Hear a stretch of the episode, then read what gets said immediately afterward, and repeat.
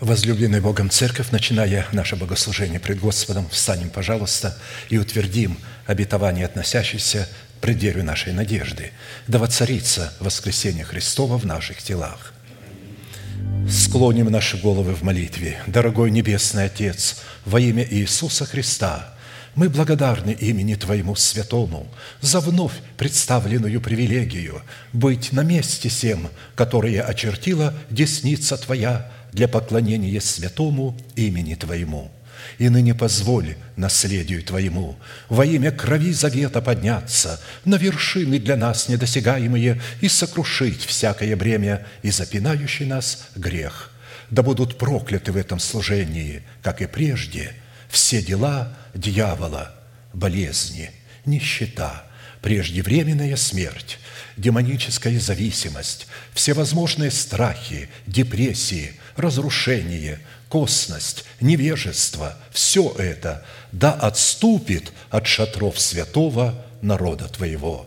И ныне встань, Господи, на место покоя Твоего Ты и ковчег могущества Твоего, и да облекутся святые Твои спасением Твоим, и да возрадуются пред лицом Твоим. Дай нам больше от Духа Твоего. Пропитай нас Духом Твоим святым. Позволь нам найти светлое лицо Твое. Я представляю это служение в Твои божественные руки. Веди его рукою превознесенную. Великий Бог, Отец и Дух Святой. Аминь. Да благословит вас Господь, можете садиться.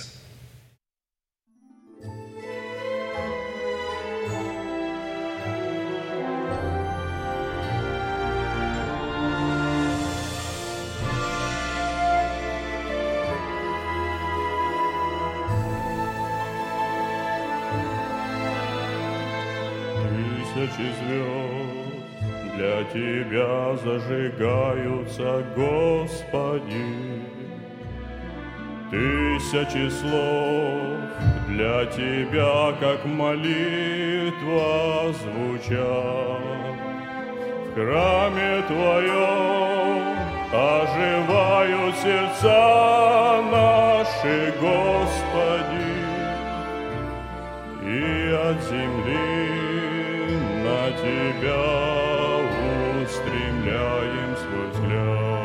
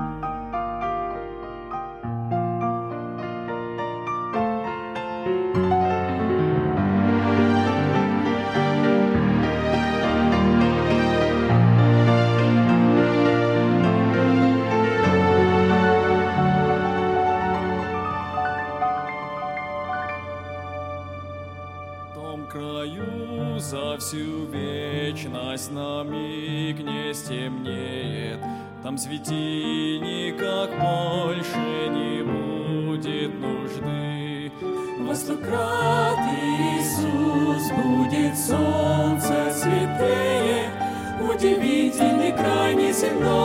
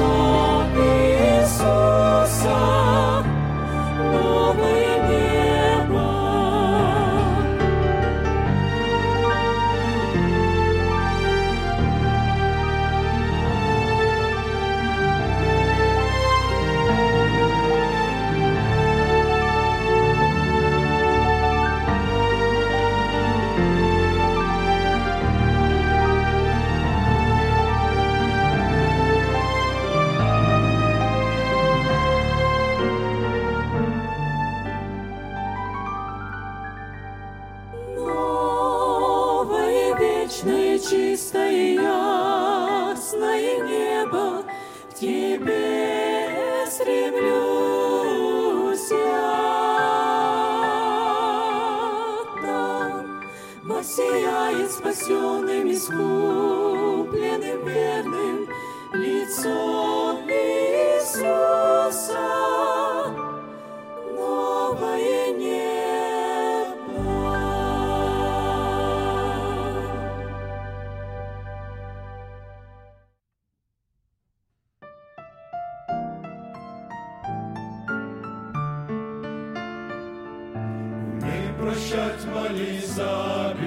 już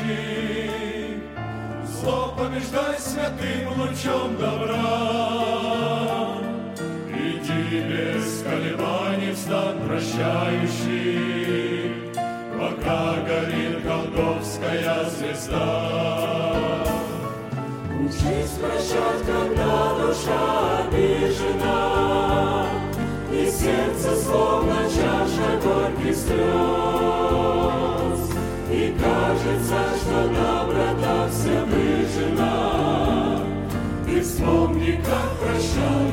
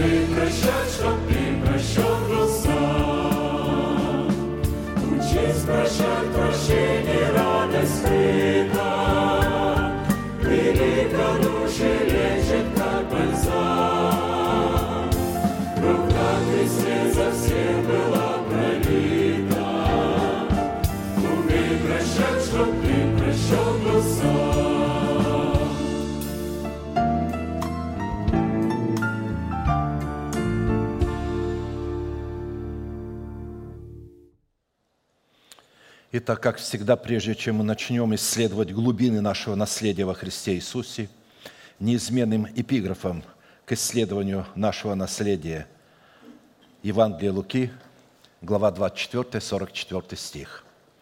«И сказал Иисус ученикам Своим, вот то, о чем я вам говорил, еще бы с вами, что надлежит исполниться всему написанному о мне в законе Моисеевом и в пророках и псалмах». Итак, чтобы нам, как причастникам тела Христова, разделить со Христом исполнение всего написанного о Нем в Писании, мы продолжим наше исследование в направлении нашей соработы с истиной Слова Божие и со Святым Духом в том, что необходимо предпринять со своей стороны, чтобы получить право на власть, отложить прежний образ жизни, чтобы облечься в новый образ жизни. Послание апостола Павла Ефесянам, глава 4 стихи 22-24. «Отложить прежний образ жизни ветхого человека, и сливающего в обольстительных похотях, а обновиться духом ума вашего и облечься в нового человека, созданного по Богу в праведности и святости истины». Для выполнения этой повелевающей заповеди, заповеди задействованы три повелевающих, как мы знаем, и основополагающих глагола «отложить», обновиться, облечься. Мы отметили, что именно от решения этих трех судьбоносных действий совлечься, обновиться и облечься будет зависеть, обратим ли мы себя в сосуды милосердия или в сосуды гнева, а вернее, состоится совершение нашего спасения, которое дано нам в формате залога, или же мы утратим его навсегда, в силу чего наши имена навсегда будут изглажены из книги жизни, хотя в свое время они туда были и вписаны – в определенном формате мы уже рассмотрели первые два действия и остановились на исследовании третьего действия. Какие условия необходимо выполнить, чтобы посредством уже нашего обновленного мышления начать процесс обличения самого себя в полномочия своего нового человека, созданного по Богу во Христе Иисусе, в праведности и святости истины – и в связи с обличением самого себя в полномочия своего нового человека, несущего в себе полномочия воскресения Христова во все оружии света, мы пришли к выводу, что нам необходима помощь Бога в достоинстве Его искупительной милости. Средством же для принятия всякой помощи, выраженной в наследии милости и Господних, является оружие молитвы или же поклонение в духе и истине. Так как молитва – это не только средство общения человека с Богом, но и некое священное и юридическое право – представляющие орудие, приводящее в действие законодательство Божие, которое человек дает на вмешательство небес в сферы земли. Учитывая же, что самый сильный род молитвы является молитвой неотступной, которая не отступает от своей цели, пока не получит просимое, мы с вами стали рассматривать формат постоянной молитвы в судном наперстнике первосвященника, который являлся форматом постоянной памяти пред Богом – Сила такой молитвы призвана была представлять неограниченную власть Бога над бытием в отведенном им для нас времени и пределах. В силу этого мы прибегли к необходимости рассмотреть, какую цель преследует Бог в своих намерениях, когда побуждает и призывает своих детей стать воинами молитвы, а также каким образом и на каких условиях Бог может и желает дать человеку право стать воином молитвы, чтобы человек мог представлять интересы Бога в реализации своего наследия в Боге. Исходя из откровений Писания, наша молитва в качестве воинов молитвы, обусловленной достоинством 12 драгоценных камней судного наперстника, должна быть, во-первых, неотступной, во-вторых, усердной, затем прилежной, с дерзновением, с благоговением, с показанием веры сердца, с благодарением, с радостью, в страхе Господнем и во Святом Духе – В предыдущих служениях мы в определенном формате уже рассмотрели суть первых восьми составляющих, которые определяют как состояние сердца воина молитвы, так и качество его молитвы, и остановились на рассматривании девятой составляющей – это присутствие в молитве страха Господнего, или же молитва, которая творится в страхе Господнем. Как и в предыдущих достоинствах молитвы, нам необходимо было рассмотреть и ответить на четыре классических вопроса, а именно – какими достоинствами или критериями наделяется страх Господень в Писании. Во-вторых, какое назначение призван выполнять страх Господний в наших отношениях с Богом, друг с другом и со всей землею. В-третьих, какую цену или какие условия необходимо выполнить, чтобы исполняться страхом Господним в молитве. И в-четвертых, по каким результатам следует испытывать самого себя на предмет пребывания своего сердца в страхе Господнем – на предыдущих служениях мы в определенном формате уже рассмотрели суть первых двух вопросов и остановились на рассматривании вопроса третьего.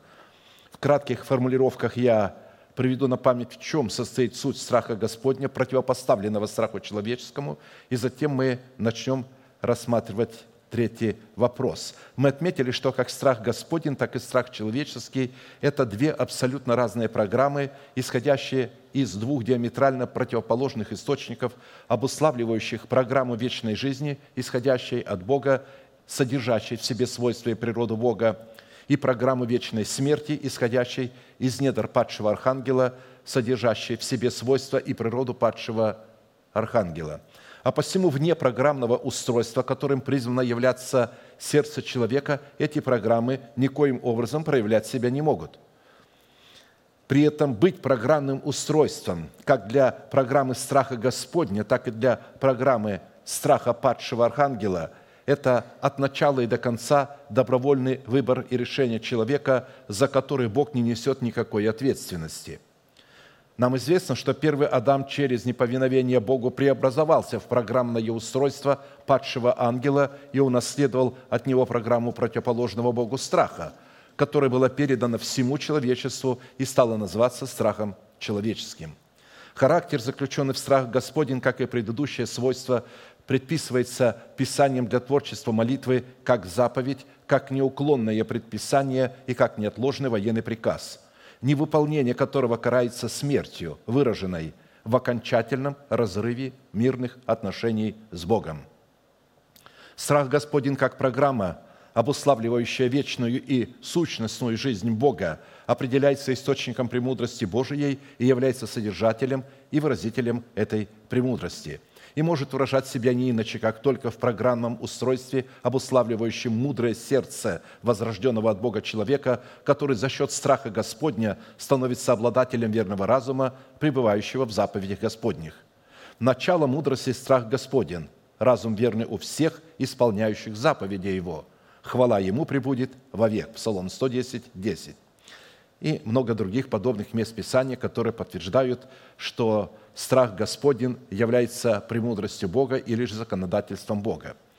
Мы отметили, что причина многих заблуждений и косностей как раз кроется в том, от чего наш разум поставлен в зависимость.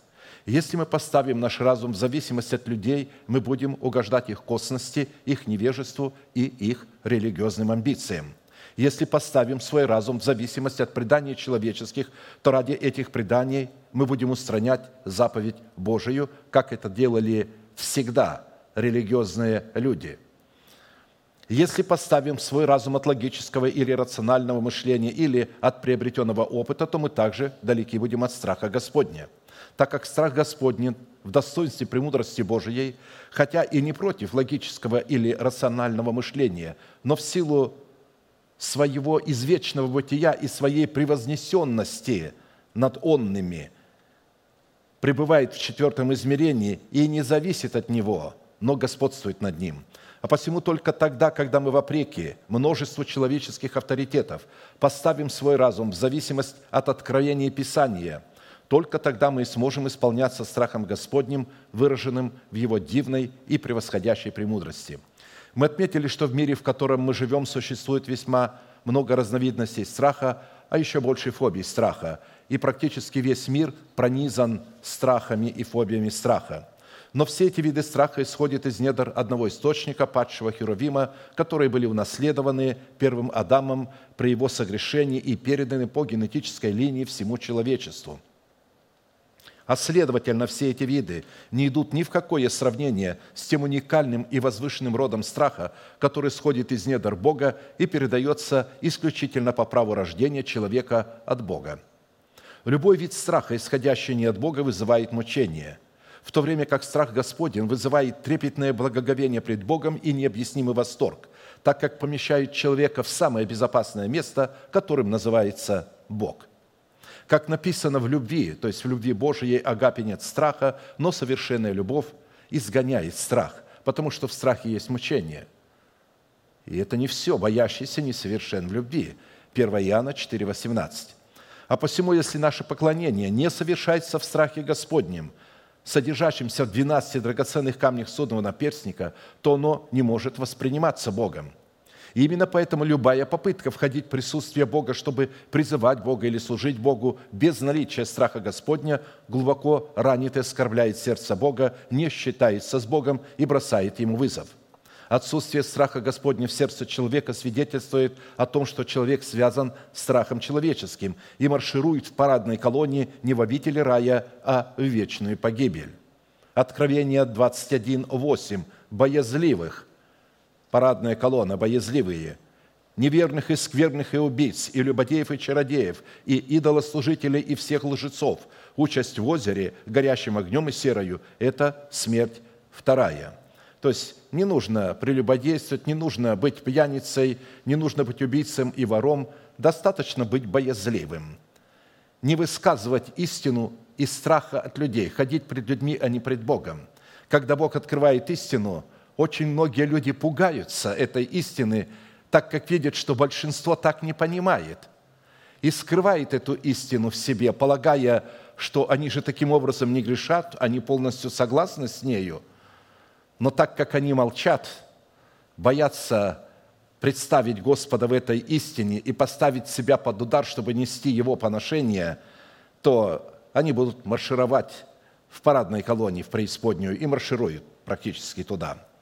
Слова «страх», «мудрость» и «заповедь», относящиеся к природе Бога, идентичны, так как обуславливают нравственное достоинство Бога. И в силу своей идентичности одно слово объясняет другое – так как исходит друг из друга и идентифицирует подлинность или истинность друг друга. Именно поэтому страх Господень является истинной премудростью Бога, представленной в заповедях Господних, в то время как истинная премудрость в достоинстве заповедей Господних определяется страхом Господним, обуславливающим законодательство Бога. Итак, вопрос третий. Какие условия необходимо выполнить, чтобы пребывать в страхе Господнем и исполняться страхом Господним в молитве – в определенном формате мы рассмотрели пять условий, которые необходимы для пребывания и исполнения страхом Господним, и остановились на исследовании шестого условия. Первое составляющее условие для принятия семени страха Господня в свое сердце – это необходимость облечь себя в мантию ученика Христова, возводящую человека в достоинство раба Господня. «Придите, дети, послушайте меня, страху Господню научу вас». Псалом 33, 12. Если человек не имеет учителя, не признает власть учителя и отца в церкви в лице пастора, он никогда не научится страху Господню. Второе условие для принятия семени страха Господня в свое сердце – это чистое сердце, очищенное от мертвых дел. Ибо если кровь тельцов и козлов и пепел телицы через окропление освящает оскверненных, дабы чисто было тело, то коль мне паче кровь Христа – который Духом Святым принес себя непорочного Богу, очистит совесть нашу от мертвых дел для служения Богу живому и истинному. Евреям 9, 13, 14. То есть совесть, не очищенная от мертвых дел. Когда человек приступает с такой совестью служить Богу, живому и истинному, он бросает вызов Бога и оскорбляет Бога. Третье условие для принятия семени страха Господня в свое сердце состоит в том, чтобы чтить Слово Бога и относиться к Слову Бога, представленному в имени Бога и в законодательстве Бога так, как чтит и относится к своему Слову сам Бог. «Поклоняюсь пред святым храмом Твоим, и славлю имя Твое за милость Твою и за истину Твою. Ибо Ты возвеличил Слово Твое превыше всякого имени Твоего». Псалом 137, 2. Речь идет о возвеличивании Слова превыше всех имен Божиих в святом храме Божием, то есть в теле человека и в церкви, которая является телом Христовым. Четвертое условие для принятия, пребывания и исполнения страхом Господним в своем сердце – необходимо быть отраслью от корня Иисеева и ветвью, произрастающей от корня Иисеева. И произойдет отрасль от корня Иисеева, и ветвь произойдет от корня его. И почиет на нем Дух Господень, Дух премудрости и разума, Дух совета и крепости, Дух ведения и благочестия, и страхом Господним исполнится, и будет судить не по взгляду очей своих и не по слуху ушей своих решать дела». Исайя 11, 1, 3. То есть Христос, воплотившись, должен был научиться страху Господнему, точно так же, как и мы. Пятое условие, чтобы страх Господень стал сокровищем нашего сердца, необходимо быть органической частью Сиона. Исайя 33, 5, 6.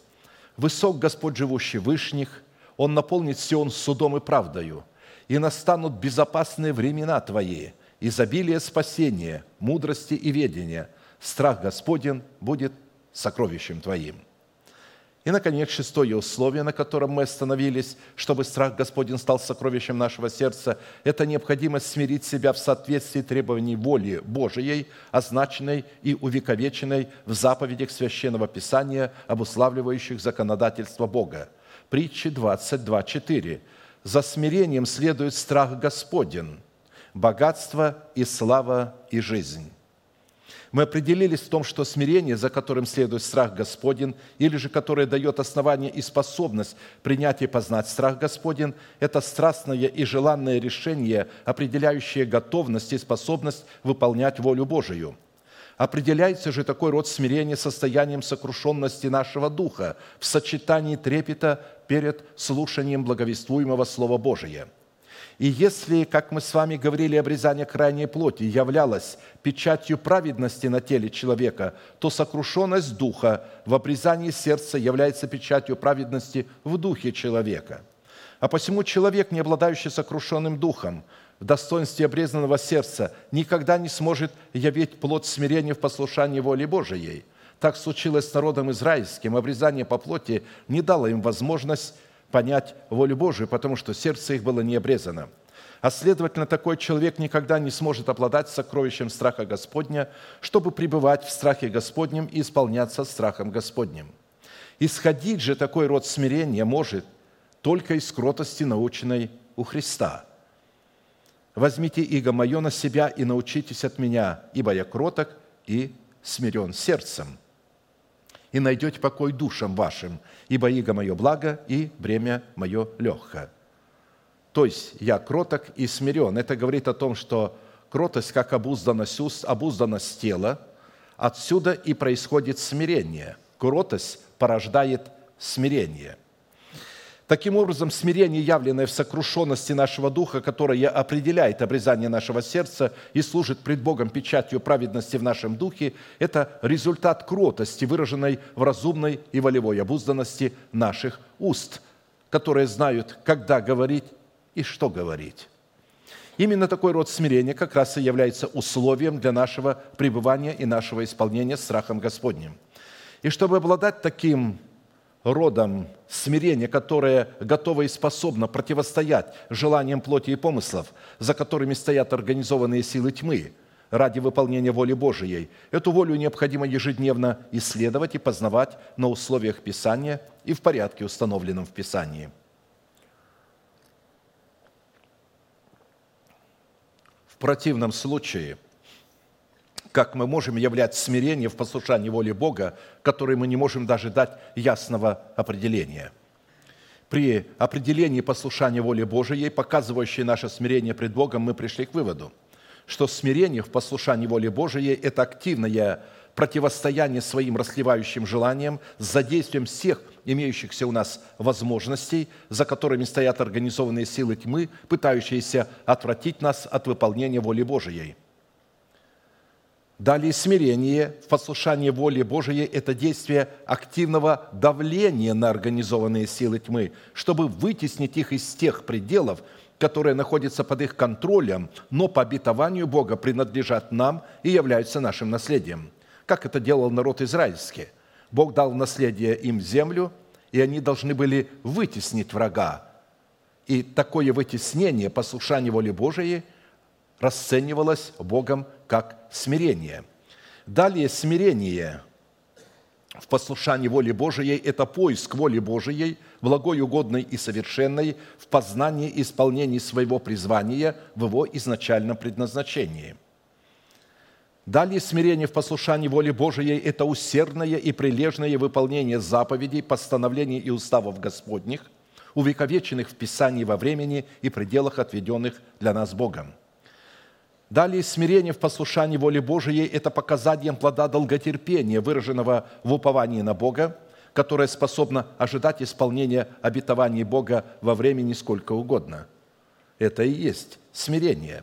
Далее смирение в послушании воли Божией – это выражение любви к правде Божией и к ее носителям с единовременным выражением ненависти к беззаконию и его носителям – и, наконец, в-седьмых, смирение, послушание воли Божией – это отказ от алкогольных напитков в пользу исполнения Святым Духом для назидания самого себя псалмами, словословиями и песнопениями духовными. Ефесянам 5, 17, 21. «Итак, не будьте нерассудительны, но познавайте, что есть воля Божия, и не упивайтесь вином, от которого бывает распутство» То есть многие полагают, что это указание на культурное винопитие, то есть как пить вино. Не упивайтесь, они воспринимают, пейте немного вина, от которого бывает распутство. Они говорят, ну здесь же не упивайтесь, значит, пить немного, это значит, пейте немного вина, от которого бывает распутство. Но если вы будете пить немного вина, от которого бывает распутство, вы никогда не сможете исполниться Святым Духом. А здесь написано, не упивайтесь, не наслаждайтесь и не употребляйте. Я упивался им, я упивался ей, я упивался воздухом. Это э, русское слово обозначает наслаждение. Не упивайтесь, не наслаждайтесь, не прикасайтесь. Вы святыня Господня, вы священники, вы не можете приходить в храм пьяными или нетрезвыми, то есть Писание говорит, что священники, когда идут в храм, они не должны употреблять алкогольных напитков, а мы священники 24 часа в сутки. Написано напротив, исполняйтесь духом, назидая самих себя псалмами и словословиями духовными, пая и воспевая в сердцах ваших Господу, благодаря всегда за все Бога и Отца во имя Господа нашего Иисуса Христа, повинуясь друг другу в страхе Божием – Итак, смирение, выраженное в исполнении Святым Духом, это повиновение откровением Святого Духа или же вождение и руководство откровениями Святого Духа, разъясняющими суть начальствующего учения Христова, которое содержится в образах, в притчах, в иносказаниях и пророчествах Священного Писания – Повиноваться же друг другу в страхе Божьем следует исключительно в границах иерархической субординации, означенной в границах заповедей Господних. Заповедь говорит о том, что жена должна подчиняться мужу, а не, должен, а не так, что мы должны подчиняться друг другу. Жена подчиняется мужу, дети подчиняются родителям и матери, и отцу. Члены церкви подчиняются пастору. На дороге мы все подчиняемся полицейскому – который стоит, и знаком, которые там стоят. Далее мы подчиняемся законам страны, если они не идут против Священного Писания. Мы подчиняемся только тем законам, которые не противоречат высшему законодательству, которым является Слово Божие. Таким образом, смирение, которое является условием для пребывания в страхе Господнем, это способность княжить в пределах своей ответственности. И в первую очередь это княжить над собою – в страхе Господнем, представленным в заповедях Господних, чтобы подчинять сферу своих эмоций исполнению воли Божией. Для примера активного смирения, в котором выполнение воли Божией связано с противостоянием организованным силам тьмы и оказанию давления на эти противные воли Божией силы, мы обратились к части одного богодохновенного изречения, хотя их множество, Псалом 143, 1, 2. «Благословен Господь, твердыня моя, научающий руки мои битвы и персты моей брани». Видите, то есть смирение выражается в том, что человек позволил Богу учить руки своей битвы и персты своей брани, то есть с организованными силами тьмы. «Милость моя и ограждение мое, прибежище мое и избавитель мой, щит мой». Когда человек прибегает к Богу и называет Бога тем, что Он является его прибежищем, его силой, то это выражение смирения. «Я на Него уповаю». Уповать на Бога – это значит быть смиренным. Он подчиняет мне народ мой. Подчинение своего народа – это смирение. Мы отметили, что Бог может научать только того человека, который преклоняет ухо свое, чтобы слушать глаголы Божии, подобно учащимся. Преклоненное ухо, приготовленное к слушанию Слова Божия, это и есть тот благородный и возвышенный род смирения, который является условием для обретения страха Господня и который является верхом красоты в очах Божиих. «Слышит через, смотри и преклони ухо твое, и забудь народ твой и дом отца твоего, и возжелает царь красоты твоей, ибо Он Господь твой, и ты поклонись Ему». Псалом 44, 11, 12. Апостол Павел в послании к евреям приводит это же место Писания. То есть мы можем поклоняться только тогда, когда мы слушаем, смотрим и преклоняем ухо свое, и повинуемся, мы отрекаемся, умираем для своего народа, для дома нашего Отца и для своих расливающих желаний. Только после этого мы можем служить Богу или же поклоняться Ему. А посему, если сердечное ухо человека не преклоняется для слушания Слова Божия, то Бог не будет иметь никакого основания пробудить это ухо, чтобы человек мог слушать Бога в своем сердце, подобно учащемуся. Вот и бегают бедные христиане – к сосудам, так называемым пророческим, по всем церквям, метутся, бегают в другие города. Почему? Да потому что они не слышат его в своем сердце. Если бы не слышали, они задали бы вопрос, Господи, что мне делать в данной ситуации? И вы бы услышали тихий ответ, который бы вам сказал, что вам делать. Или бы где-то, как на светофоре, у вас зажегся зеленый свет, или красный свет, или желтый, подожди – и далее тебе сказано будет, что тебе делать, ты уразумеешь, и так далее. Господь Бог дал мне язык мудрый, чтобы я мог словом подкреплять изнемогающего. Каждое утро Он пробуждает, пробуждает ухо, чтобы я слушал подобно учащимся. Господь Бог открыл мне ухо, и я не воспротивился, не отступил назад. Речь идет о Христе во плоти. Из данного изречения следует, что пробуждение уха указывает на состояние, сопряженное с воскресением, которому предшествовало состояние смирения самого себя до смерти и смерти крестной. И таким состоянием смирения может обладать только человек с сокрушенным духом, так как сокрушенность духа является пред Богом не только знаком праведности, выраженной в обрезании сердца, но и знаком завета, на основании которого Бог может пробуждать ухо человека к слушанию Слова Божия, исходящего из уст Божьих – человек может стать на башне своей и наблюдать, что скажет Бог в его внутренности. Сокрушенность человеческого духа, как свидетельство смирения, указывает на нищету его духа, в которой человек сознательно и добровольно отказался от всякой защиты и всякого упования на что-либо и на кого-либо в пользу упования на Бога. Если человек не обладает в своем духе смирением, выраженным в готовности и способности быть учащимся – смирению сердца у Христа, то Бог проведет над ним в исполнение приговор вечной смерти. Притча 4, 20, 22. «Сын мой, словам моим внимай, и кричам моим преклони ухо твое, да не отходят они от глаз твоих, храни их внутри сердца твоего, потому что они жизнь для того, кто нашел их, и здравие для всего тела его».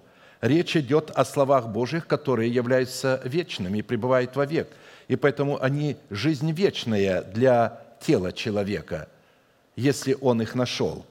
Под здравием всего тела, обретенного через смирение, выраженное в преклоненном ухе, к слушанию Слова Божия имеется в виду воцарение воскресения Христова в нашем теле, посредством которого наше тело освобождается от закона греха и смерти.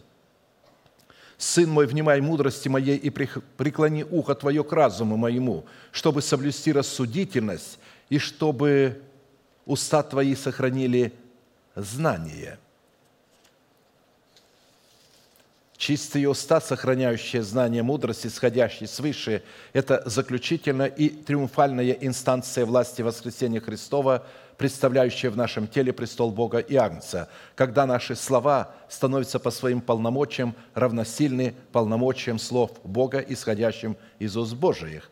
Любое исповедание веры является по своим полномочиям равносильны полномочиям словам Бога.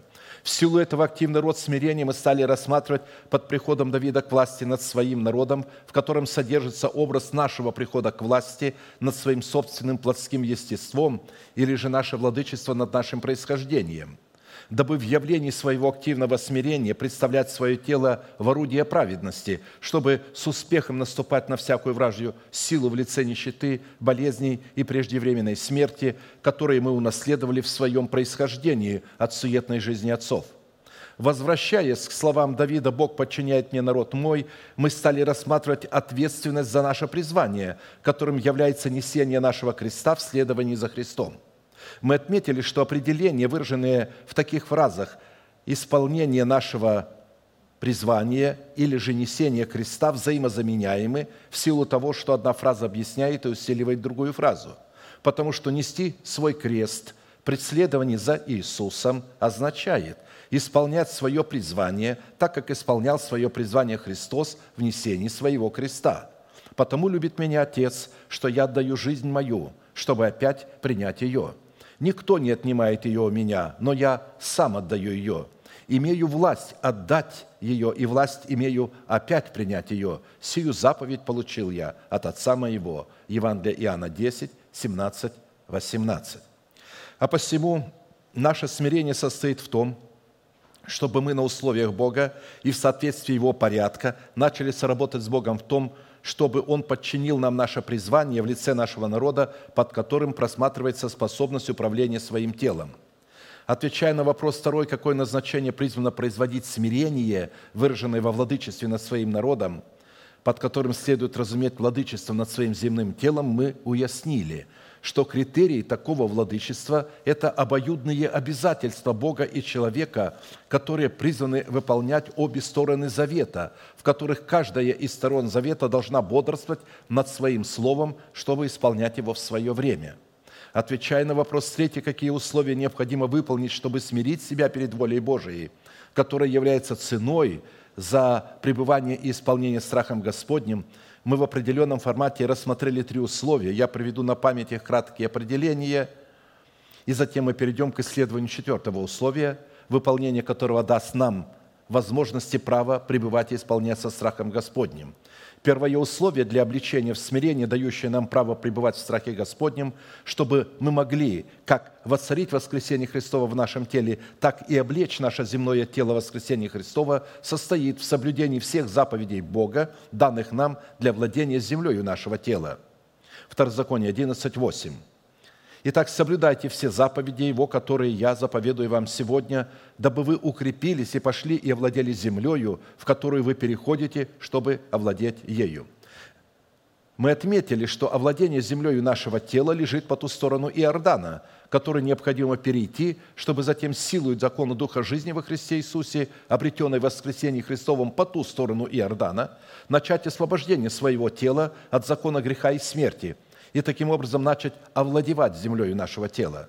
Второе условие для обличения в смирение, которое дает нам право пребывать в страхе Господнем, чтобы мы могли как воцарить воскресение Христова в нашем теле, так и облечь наше земное тело воскресения Христова, состоит в том, чтобы не ревновать успевающему в пути своем человеку, лукавствующему, а покориться Господу и надеяться на Него – Покорись Господу и надейся на Него, не ревнуй успевающему в пути своем человеку лукавствующему». Псалом 36, 7.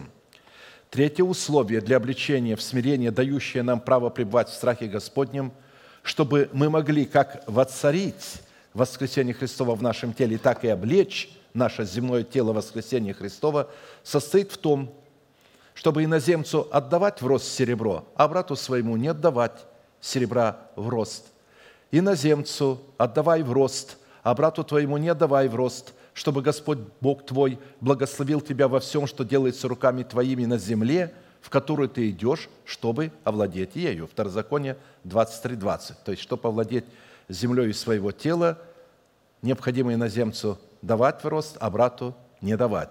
Мы на предыдущем служении рассмотрели эту составляющую.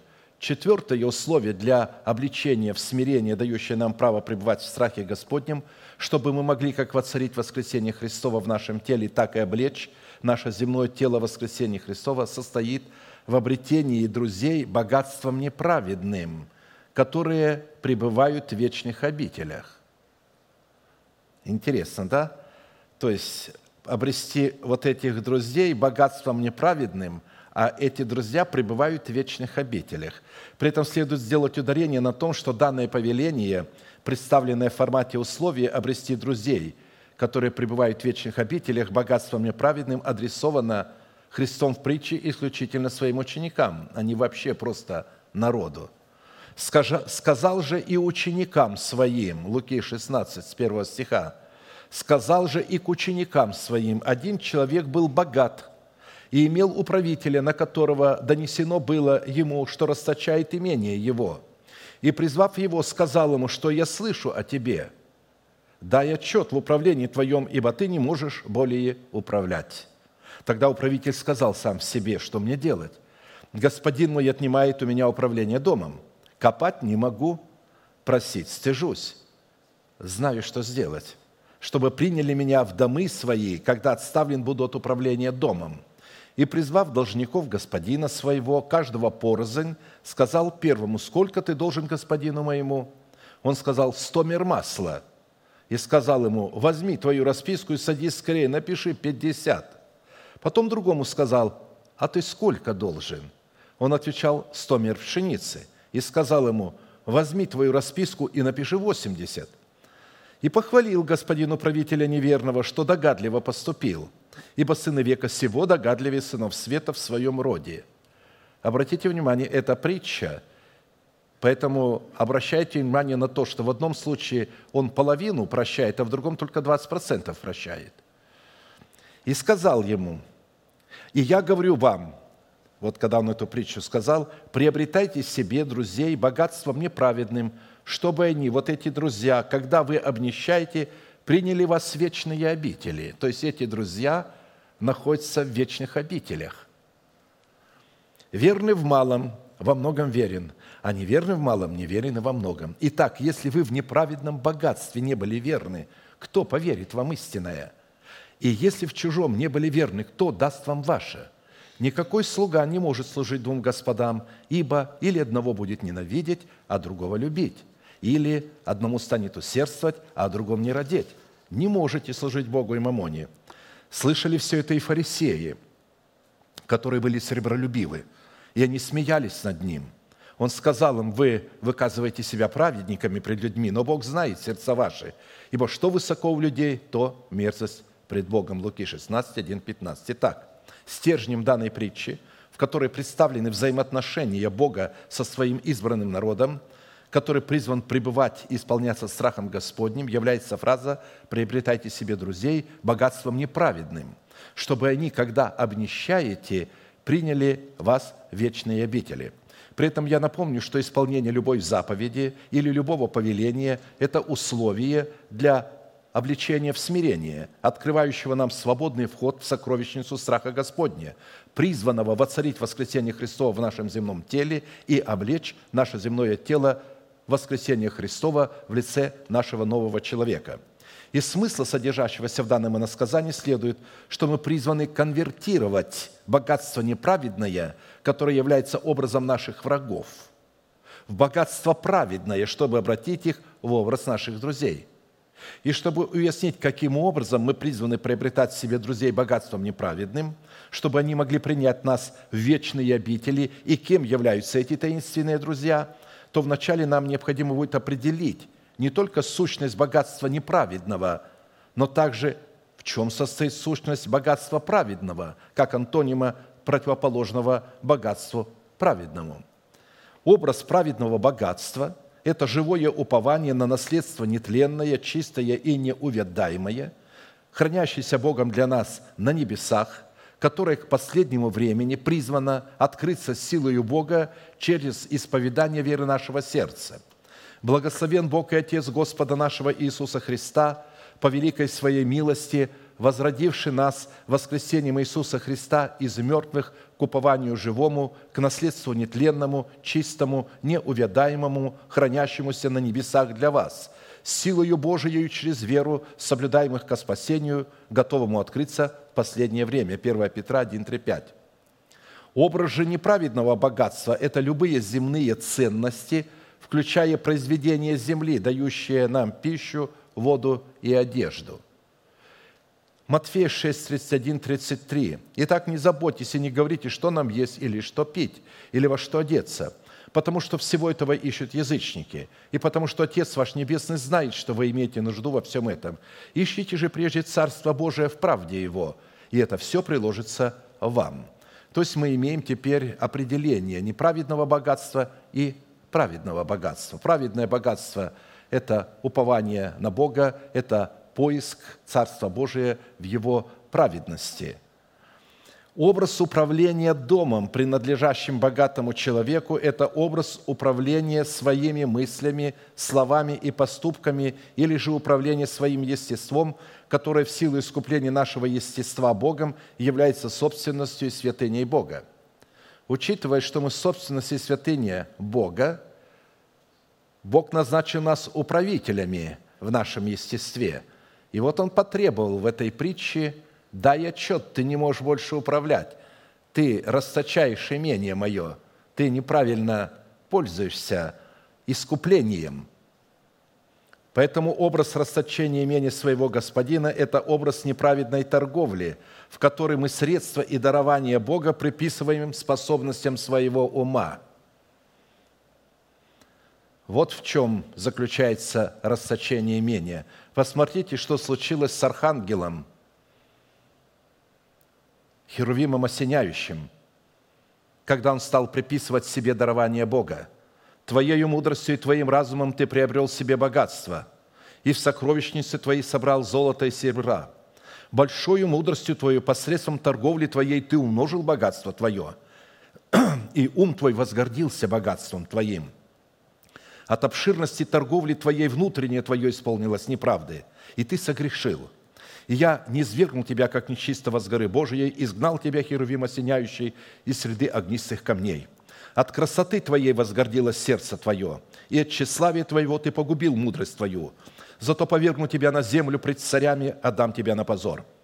Множеством беззаконий твоих в неправедной торговле твоей ты осквернил святилище твои – и я извлеку из среды тебя огонь, который пождет тебя, и превращу тебя в пепел на земле пред глазами всех видящих тебя». Иезекииля 28, 4, 5, 16, 18. Но здесь мы встречаемся, что с этим человеком так не произошло.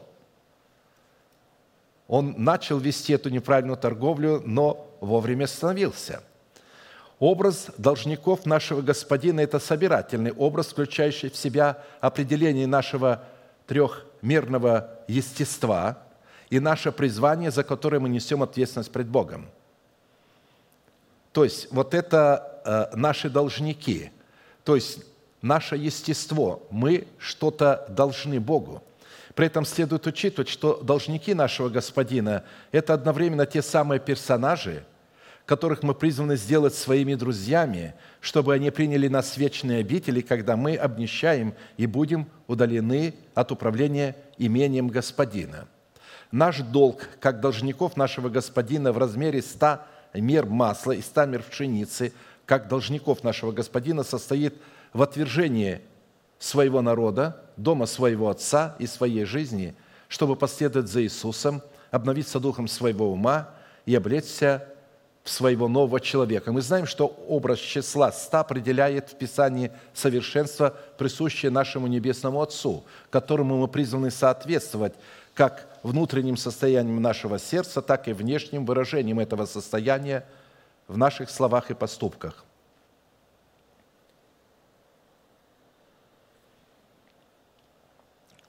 Стомер масла Это прообраз помазующей силы Святого Духа, необходимой для внешнего обличения нашего земного тела, воскресения Христова в лице нашего нового человека, который представлен в образе плода древа жизни. Плод праведника – древа жизни, и мудрый привлекает души. Так праведнику воздастся на земле, тем паче нечестивому и грешному. Притчи 11.30-31. Сто мер пшеницы – это прообраз хлеба, сходящего с небес, необходимого для жизни вечной в нашем земном теле, или же для воцарения воскресения Христова в нашем земном теле. Иисус же сказал им истинно, истинно говорю вам, если не будете есть плоти Сына Человеческого и пить крови Его, то не будете иметь в себе жизни – ядущий мою плоть и пьющий мою кровь имеет жизнь вечную, и я воскрешу его в последний день. Ибо плоть моя истинная есть пища, и кровь моя истинная есть питье. Ядущий мою плоть и пьющий мою кровь пребывает во мне, и я в нем. Как послал меня живой Отец, и я живу Отцом, так и ядущий меня жить будет мною. Сей-то есть хлеб, шедший с небес, так как не так, как отцы ваши ели манну и умерли. Едущий хлеб сей жить будет вовек. Иоанна 6, 53, 58.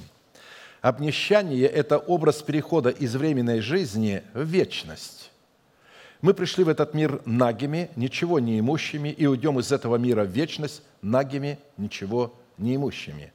Наг я вышел из чрева матери моей, наг и возвращусь. Господь дал, Господь и взял. Да будет имя Господне благословенно – Иова 1.21. А притча Соломона 7.6 говорится, ни один царь не имел иного начала рождения, один для всех вход в жизнь и одинаковый исход. Учитывая, что хлеб жизни в достоинстве истины слова нам необходим, чтобы мы имели в своем сердце и в своем теле жизнь вечную, а помазание елеем Святого Духа необходимо нам, чтобы наш разум и наши земные тела были защищены от внешнего воздействия врага, то обрести елей и хлеб мы можем только через слушание благовествуемого нам слова посланниками Бога. А посему посланники Бога – это также те друзья, которые могут принять нас в вечные обители, если мы оплатим их долг Господу. Долгом посланников Господних, в имении которого мы поставлены домоправителями, является служение, в котором они призваны наставлять и назидать нас на путь правды – на котором мы могли бы прийти к совершенству Бога. Когда мы принимаем их и чтим их от имени своего, которое является святыней Бога, мы погашаем часть их долга пред Богом, которое является их призванием. Они выполняют свое призвание, это их долг, и мы погашаем их долг, когда повинуемся их словам. Посмотрите, что говорит об этом Христос. Матфея 10, 40, 42. «Кто принимает вас, принимает меня, когда он сказал, сколько ты должен? Сто. Пойди скорее 50 напиши. То есть я повинуюсь твоему слову. То есть он, кто принимает вас, меня принимает, а кто принимает меня, принимает пославшего меня. Кто принимает пророка во имя пророка, получит награду пророка. И кто принимает праведника во имя праведника, получит награду праведника. И кто напоит одного из малых сих только чашу холодной воды во имя ученика, истинно говорю вам, не потеряет награды своей. Позвольте сказать, что иногда мы смотрим на людей, помазанных и одаренных премудростью, а, с восхищением и думаем, конечно, а, нам не до них, и нам не видать той награды, которую они получат. А говорит – если вы будете повиноваться им и чтить их десятинами и приношениями, потому что мы чтим Бога в их лице, то мы получим одну награду вместе с ними, одну и ту же.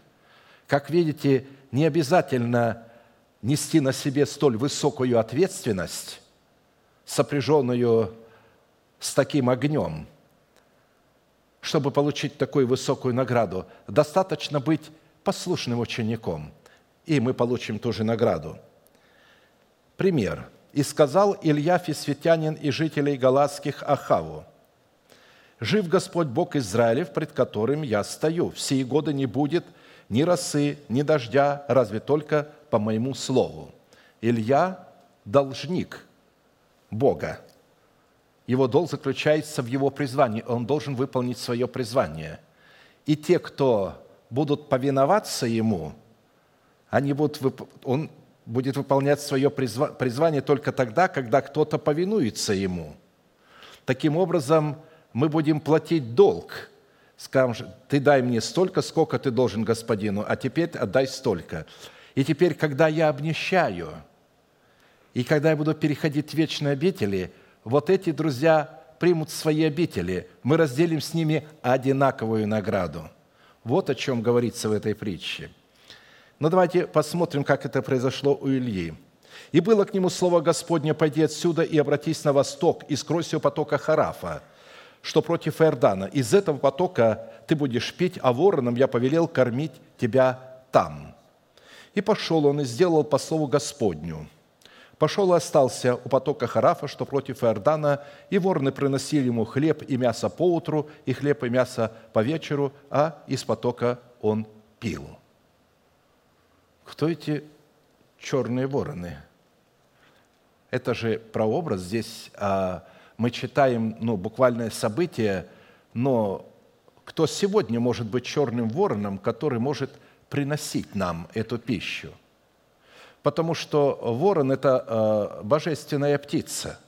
Она нечистая для людей только по той простой причине, что является святыней Господней.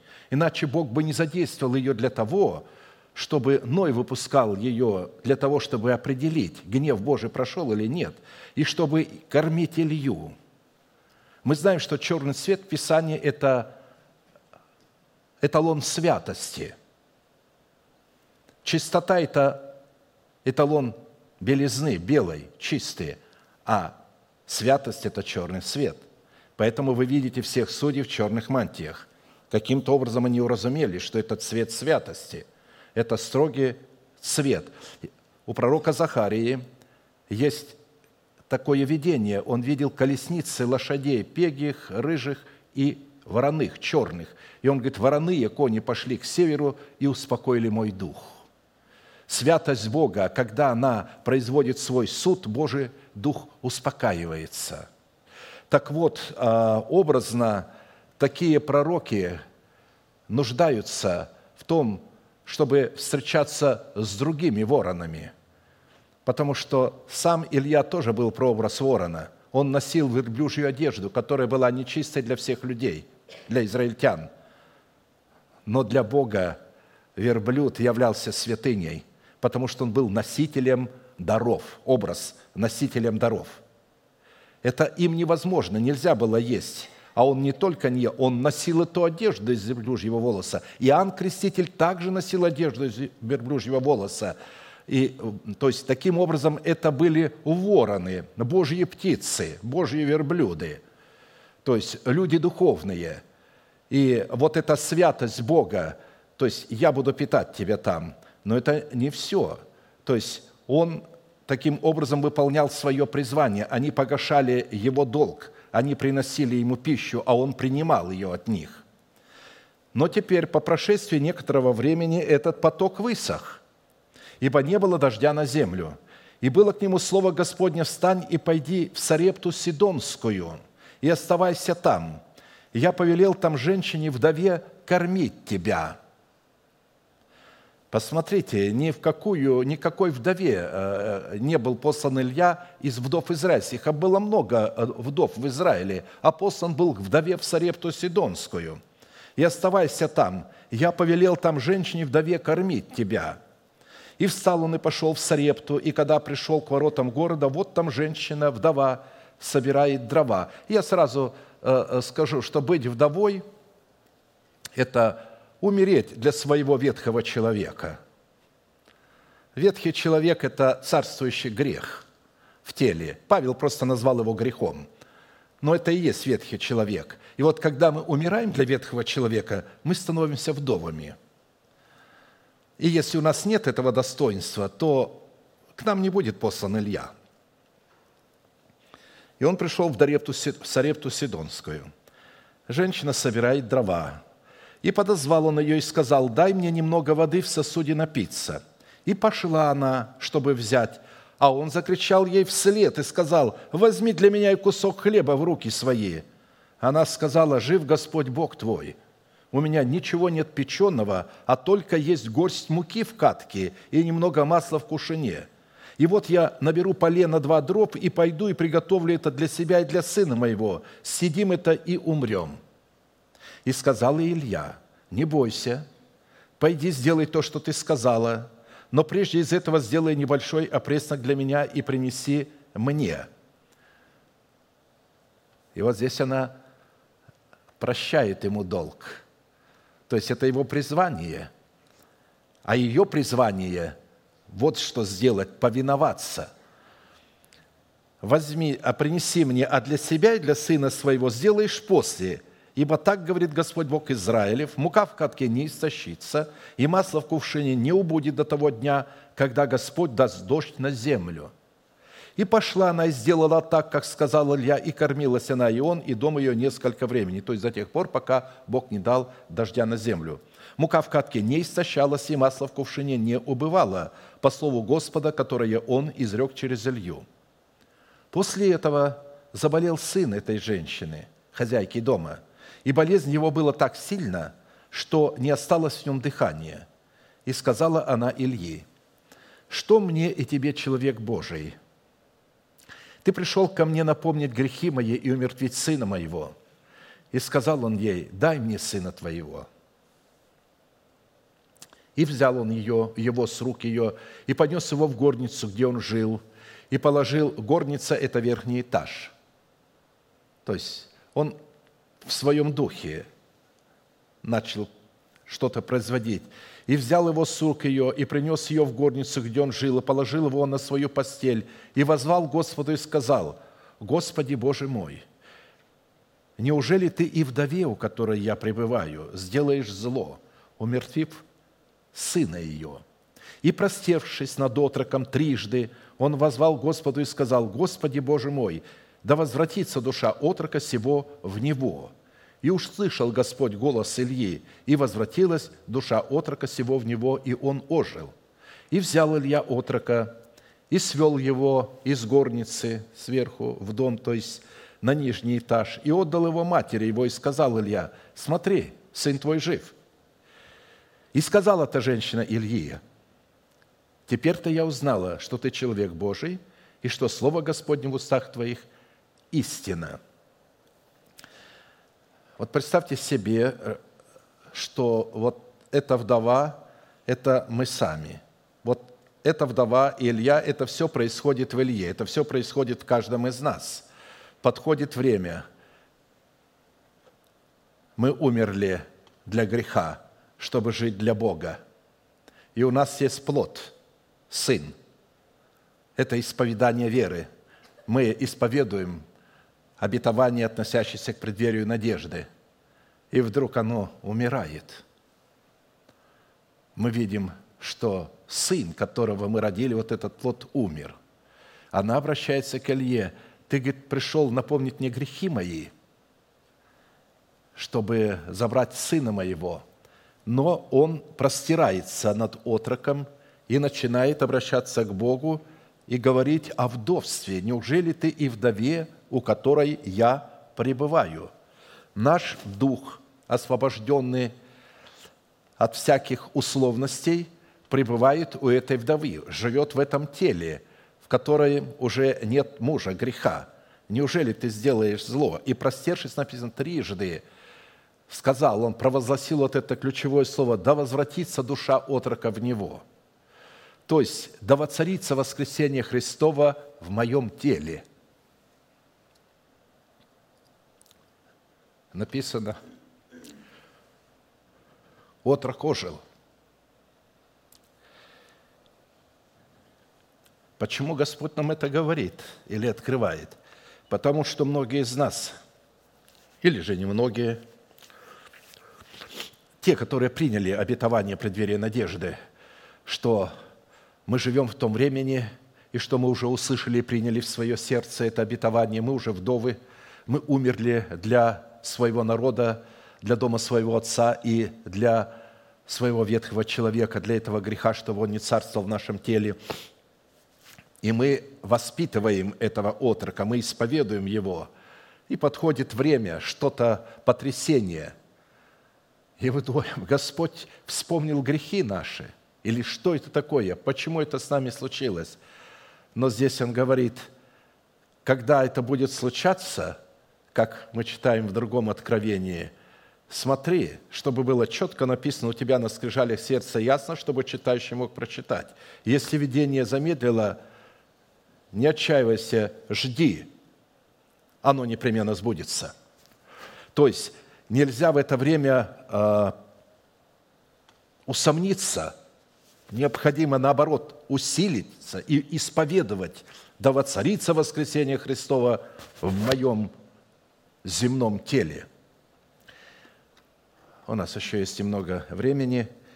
Пятое условие для обличения в смирение, дающее нам право пребывать в страхе Господнем, чтобы мы могли как воцарить воскресение Христова в нашем теле, так и облечь наше земное тело воскресение Христова состоит в изглаживании памяти Амалика из поднебесной своего естества. Итак, когда Господь Бог твой успокоит тебя от всех врагов твоих со всех сторон на земле, который Господь Бог дает тебе в удел, чтобы овладеть ею, изгладь память Амалика из поднебесной не забудь. То есть мы знаем, что мы под землей рассматриваем наше земное тело. Под землей Господней. Это речь идет о земле Господней, о искупленном теле. Память – это программа, переданная нам на уровне нашего генетического подсознания и культурного воспитания, определяющая наш характер и наше земное бытие. Амалик – это потомок Исава, который пренебрег свое первородство и продал его своему младшему брату Иакову – за чечевечную похлебку, за что и Бог пренебрег его и отверг его, чтобы он не был причастником благословения Авраама. Всякое первородство берет свое происхождение или начало от Сына Божия, который является первородным Бога Отца. А посему образом пренебрежения первородства является предпочтение богатства тленного богатству нетленному или же отказ поместить себя во Христе ради удовлетворения временным и земным – и если образом нового человека является возрожденный от нетленного семени Слова Божия дух человека и та часть нашей души, которая соприкасается с нашим духом, то образом Амалика, живущего в поднебесной нашего естества, то есть в нашем теле, является образ ветхого человека с делами его – Образ ветхого человека с делами его – это часть нашей души, которая соприкасается с нашим телом и обуславливает наш душевный характер и наши греховные наклонности, переданные нам генетическим путем через тленное и греховное семя наших отцов. Апостол Павел называет ветхого человека, живущего в нашем теле, просто грехом, говоря, «И тогда не царствует грех в смертном вашем теле, чтобы вам повиноваться ему в похотях его. И не предавайте членов ваших греху, то есть вот этому ветхому человеку в орудие неправды, но представьте себя Богу, как оживших из мертвых, и члены ваши Богу в орудие праведности. Грех, то есть ветхий человек не должен над вами господствовать, ибо вы не под законом, но под благодатью». Римлянам 6, 12, 14. Несмотря на то, что грех – это программа, заключенная в тленном семени наших отцов, от которого мы родились. Однако в данном изречении под словом «грех» апостол Павел имеет в виду не программу греха, а имя ветхого человека, царствующего в нашем земном теле и над нашим земным телом, который обуславливает наше земное естество или наше земное «я». «Вот я в беззаконии зачат, и во грехе родила меня мать моя», Псалом 57, говорит Давид – Грех в лице Амалика, как представителя ветхого человека, царствующего в нашем теле и над нашим телом, обладает своим собственным войском, которое нам предлагается умертвить, чтобы в нашем теле воцарился покой Бога со всех сторон. Итак, умертвите земные члены ваши, блуд, нечистоту, страсть, злую похоть и любостяжание, которое есть идолослужение – за которые гнев Божий грядет на сынов противления, в которых и вы некогда обращались, когда жили между ними. А теперь вы отложите все – гнев, ярость, злобу, злоречие, сквернословие уст ваших. Не говорите лжи друг другу, совлевшись ветхого человека с делами его.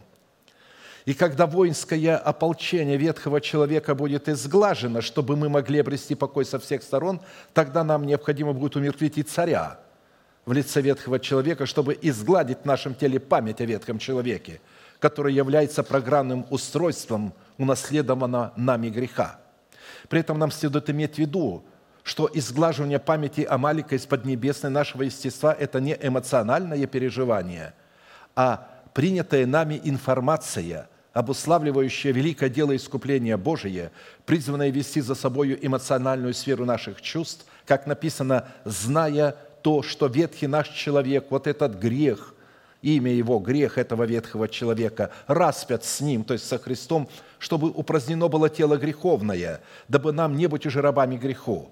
Ибо умерший освободился от греха. Если же мы умерли со Христом, то веруем, что и жить будем в Нем, с Ним, зная, что Христос, воскреснув из мертвых, уже не умирает. Смерть уже не имеет над Ним власти, ибо Он умер. Ибо что Он умер, то умер однажды для греха, а что живет, то живет для Бога. Так и вы.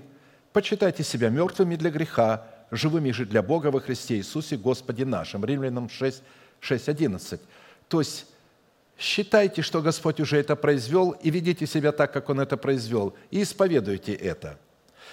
Посему, исходя из имеющейся концепции, изглаживание памяти Амалика из поднебесной своего естества – это процесс, в котором мы призваны жить информацией, исходящей из слушания Слова Божия, и называть несуществующее во времени обетование как существующее. И однажды, когда Бог, во власти которого находятся времена и сроки – исполнение всякого обетования скажет «совершилось», мы с вами воочию испытаем, как в своих телах, так и во внешнем облике наших земных тел свободу от закона греха и смерти, который будет находиться в нашем теле до тех пор, пока мы в сработе с истиной учения Христова и со Святым Духом не истребим память Амалика из поднебесной нашего земного тела. Истребить память Амалика в поднебесной своего земного тела – это забыть все то, что генетически связывало нас с ветхим человеком. «Слыши, дочь, и смотри, и преклони ухо твое, и забудь народ твой и дом отца твоего». Вот это слово «забудь» связано «изгладь это из своей памяти». «И возжелает царь красоты твоей, ибо он Господь твой, и ты поклонись ему». На иврите смирение, заключенное в глагол «забыть», предполагает задействие определенных усилий и возможностей во времени, для которых требуется определенная среда, соблюдение определенных уставов в сочетании дисциплины воли, ума и сердца человека. Забыть на иврите означает стереть из памяти, изгладить, отвергнуть, возненавидеть, потерять, не обращаться к помощи, умереть в смерти Господа Иисуса. Помните, я напомню это видение, когда Бог показал мне видение, я находился в пещере, привальной камнем. И это была погребальная пещера. И я лежал как мертвый. Но я удивлялся, что я был живой, и у меня не было никакого страха. И я ожидал, когда будет отброшен этот камень, чтобы мне выйти. И я видел, как оттуда, где-то из-под земли, глубоко, есть в эту пещеру проход. И оттуда появляется голова дракона, змея. Он смотрит на меня, но как только я поворачиваю взор на него, он убирает свои глаза, не может на меня смотреть. В ожидании, пока я ожидаю, когда это произойдет, и молюсь сам себе, в это время появляется трон. И на троне сидит развязанный человек, очень неприятный для меня. Он протягивает мне свою руку, как бы чтобы помочь мне. Его рука касается меня, и она такая неприятная, холодная. И я задаю ему вопрос, ты кто? Он говорит, твоя плоть. Я говорю, пошел вон во имя Иисуса Христа. Ну, потом уже, э, как я вам сказал, э, Дух Святой дал уразуметь мне это сновидение, э, что не только я, но и церковь сегодня находится вот в таком состоянии, она ожидает – воцарение воскресения Христова в своем теле и выход. Вот. Потому что до тех пор, пока есть тление, закон греха держит нас вот в этой темнице. И ветхий человек, он будет все время предлагать вам помощь. Здесь я его видел в таком случае. В другом сновидении, помните, я вам рассказал, э, Бог показал мне, что Он находится в моем теле, но в тюрьме. Оказалось, у меня там есть тюрьма, дверь, решетки и полностью камера – и он там обнаженный, негодный негодяй сидит там с такими злыми глазами. Когда я увидел его, я возмутился, почему он вообще здесь находится. И я а, в себе так подумал, нет, нет, мне надо и этого человека, и эту тюрьму, эту камеру выбросить. Зачем в моем доме вообще должна быть тюрьма? Вот с этим негодяем. Вот. И тогда Господь пояснил, это ветхий человек. Он сейчас находится в тюрьме, потому что ты заточил его в тюрьму, ты стал сработать с истинной словом и со Святым Духом, и ты заточил его в тюрьму, он больше не имеет над тобой власти. Ты теперь делаешь то, что хочу я, а не то, что хочет он. Но мы говорим о том, что изгладить Амалика из Поднебесной, это значит память изгладить. А, а вот пока там эта тюрьма, то еще есть память. А, практически глагол «забыть» содержит в себе заповедь совлечения ветхого человека с делами его, соблюдение которой позволит Богу воцарить воскресение Христова в нашем земном теле и облечь наше земное тело в воскресение Христова. Екклесиаста 8.5.7 говорится, «Соблюдающий заповедь не испытает никакого зла. Сердце мудрого знает и время, и устав, потому что для всякой вещи есть свое время и устав. А человеку великое зло от того, что он не знает, что будет и как будет. Мы знаем, что данное изречение является универсальным в том смысле, что является катализатором для исполнения всякого обетования. И если мы применим его к разбираемому нами обетованию, представленному в совлечении ветхого человека, версия будет такой – при изглаживании памяти ветхого человека из поднебесной своего земного тела мы не испытаем никакого зла, потому что плод древа жизни, взращенный нами в сердце, содержит в себе знание времени и устава для реализации всякого обетования данного Богом. От человека, который не знает времени и устава для реализации данного ему Богом обетования, постигнет великое зло – от того, что он надеялся на способности своего земного ума и отказался внимать благовествуемому слову посланников Бога, разъясняющему знамение времени и последовательность требований для изглаживания памяти ветхого человека в своем земном теле. Аминь. Склоним наши колени, кому возможно, кому нет, наши головы, и будем молиться и благодарить Бога за то служение, которое мы могли иметь сегодня – за те песни, которые мы воспевали, в которых мы поклонялись, и да, за то слово, которое мы слышали. Аминь. Дорогой Небесный Отец, во имя Иисуса Христа, поклоняюсь с искупленными Твоими, святыми Твоими на месте всем, которые очертила десница Твоя для поклонения святому имени Твоему. Позволь нам, как и прежде, разрушать дела дьявола в нашем теле, в нашей жизни – позволь нам избавиться и стереть память Амалика из поднебесной нашего естества, нашего тела. Позволь народу своему наконец-то освободиться от царствующего греха в лице ветхого человека. Позволь нам быть в достоинстве вдовы пред лицом Твоим, чтобы мы могли испытать благословение – через Слово, которое Ты посылаешь нам через своих посланников. И когда мы его принимаем, то таким образом мы прощаем долг и списываем этот долг для них, потому что таким образом они выполняют свое призвание. Никто из нас не сможет выполнить своего призвания, если мы не будем служить друг другу тем даром, который получили по многоразличной благодати Твоей – я верю, что у каждого из нас что-то есть для того, чтобы служить, для того, чтобы что-то сделать, для того, чтобы сделать жизнь светлее, легче. У каждого из нас есть возможность помочь друг другу, либо словом, утешением, молитвой, либо делом, либо средствами, которыми Ты нас благословил. Ничто не будет у Тебя забыто, и за всякое добро – ты очень высоко вознаградишь своих детей. Мы даже иногда и не берем себе в расчет, что будет. Мы просто любим, мы просто милосердствуем, мы просто сострадаем и даем. Но ты сказал, что у тебя ничто не забыто и никто не забыт, что ты рассчитаешься со всеми. И я благодарю тебя за эту великую милость, за эту великую премудрость, которую мы имеем во Святом Духе – Благодарю Тебя за откровение Духа Твоего Святого, что Ты даешь рабу Твоему видеть знамение времен, видеть значение и насказаний, притч и событий. Я потрясен тем, что Ты даешь видеть народу Твоему.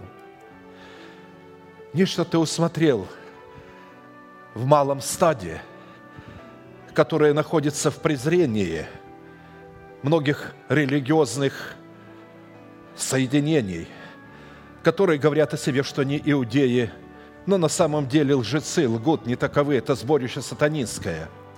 Ты сказал, что ты сделаешь то, что они однажды придут и поклонятся пред ногами малого стада твоего, потому что узнают, что ты возлюбил их. И это произойдет, когда ты воцаришься в наших телах и облечешь наши тела в Сына Твоего. Радуюсь в духе моем и сердцем моим, восклицаю и пою Тебе песню вместе со святыми Твоими – я уже провозглашаю эту милость Твою, я уже рассматриваю себя полностью свободным от памяти Амалика. Я стираю его в моей жизни и изглаживаю его раз и навсегда. И да сделает это также народ Твой. А мы поклонимся Тебе, великий Бог, Отец, Сын, Дух Святой. Аминь. Отче наш, сущий на небесах, да святится имя Твое – да приидет царствие Твое, да будет воля Твоя и на земле, как и на небе. Хлеб наш насущный подавай нам на каждый день, и прости нам долги наши, как и мы прощаем должникам нашим. И не введи нас во искушение, но избав нас от лукавого, ибо Твое есть царство и сила и слава во веки. Аминь. А теперь провозгласим наш неизменный манифест. Могущему же соблюсти нас от падения и поставить пред славою Своею непорочными в радости, единому, премудрому Богу, Спасителю нашему, через Иисуса Христа, Господа нашего, слава и величие, сила и власть, прежде всех веков, ныне и во все веки. Аминь.